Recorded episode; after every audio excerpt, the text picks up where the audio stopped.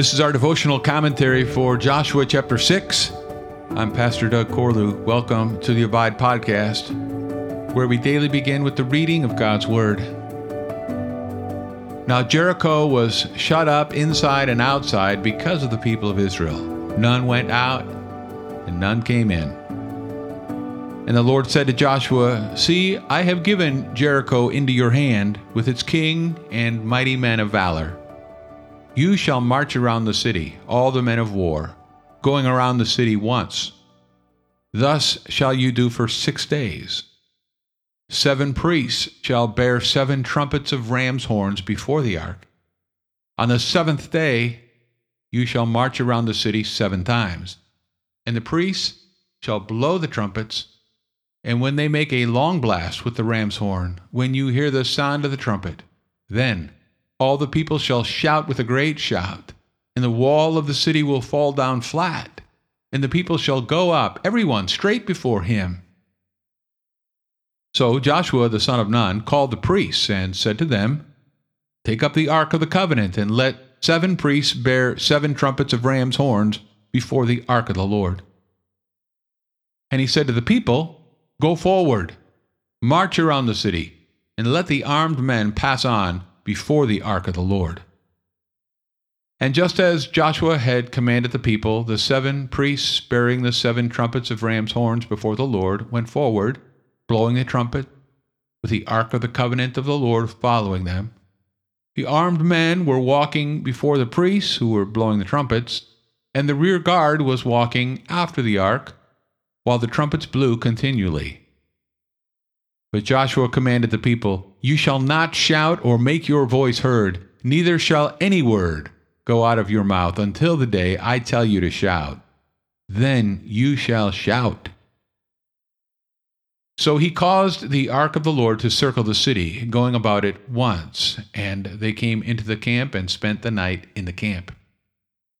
Then Joshua rose early in the morning, and the priests took up the ark of the Lord, and the seven priests bearing the seven trumpets of ram's horns before the ark of the Lord walked on, and they blew the trumpets continually. And the armed men were walking before them, and the rear guard was walking after the ark of the Lord, while the trumpets blew continually. And the second day they marched around the city once, and returned into the camp. So they did for six days. On the seventh day they rose early at the dawn of day and marched around the city in the same manner seven times. It was only on that day that they marched around the city seven times. And at the seventh time, when the priests had blown the trumpets, Joshua said to the people, "Shout, for the Lord has given you the city, and the city and all that is within it shall be devoted to the Lord for destruction. Only Rahab the prostitute and all who are with her in her house shall live, because she hid the messengers whom we sent. But you keep yourselves from the things devoted to destruction, lest when you have devoted them, you take any of the devoted things and make the camp of Israel a thing for destruction, and bring trouble upon it. But all silver and gold and every vessel of bronze and iron are holy to the Lord. They shall go into the treasury of the Lord." So the people shouted, and the trumpets were blown. As soon as the people heard the sound of the trumpet, the people shouted a great shout, and the wall fell down flat, so that the people went up into the city, every man straight before him, and they captured the city. Then they devoted all in the city to destruction, both men and women, young and old, oxen, sheep, and donkeys, with the edge of the sword. But to the two men who had spied out the land, Joshua said, "Go into the prostitute's house and bring out from there the woman and all who belong to her, as you swore to her." So the young men who had been spies went in and brought out Rahab and her father and mother and brothers and all who belonged to her, and they brought all her relatives and put them outside the camp of Israel. And they burned the city with fire and everything in it, only the silver and gold, and the vessels of bronze and of iron, they put into the treasury of the house of the Lord. But Rahab the prostitute and her father's household and all who belonged to her, Joshua saved alive. And she has lived in Israel to this day because she hid the messengers whom Joshua sent to spy out Jericho. Joshua laid an oath on them at that time, saying, "Cursed before the Lord be the man who rises up and rebuilds this city, Jericho. At the cost of his firstborn shall he lay its foundation, and at the cost of his youngest son shall he set up its gates." So the Lord was with Joshua, and his fame was in all the land.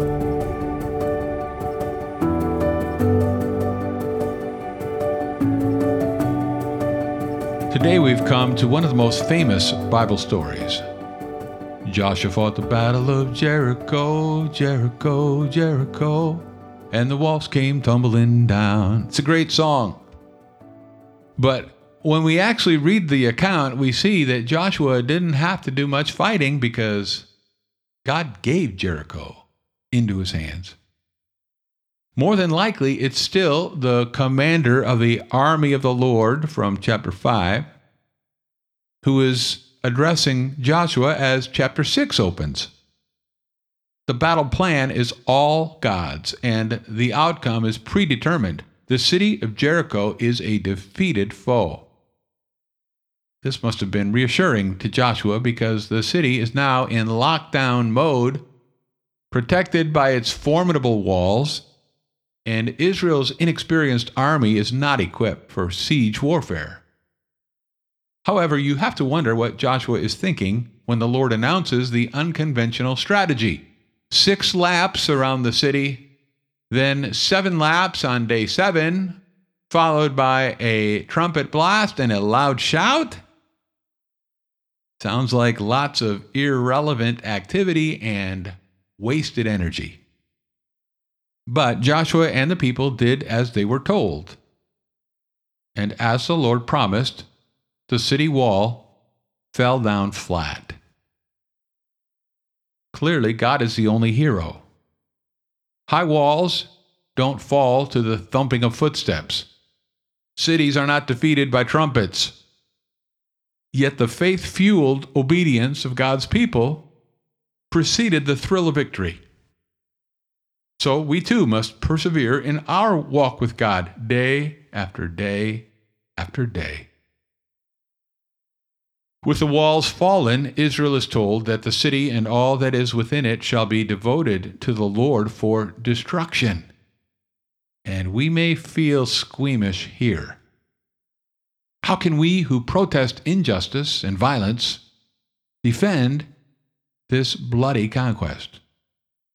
Is this a despicable war of ethnic cleansing? Are these land-hungry marauders wiping out thousands of innocent people while claiming to do God's will?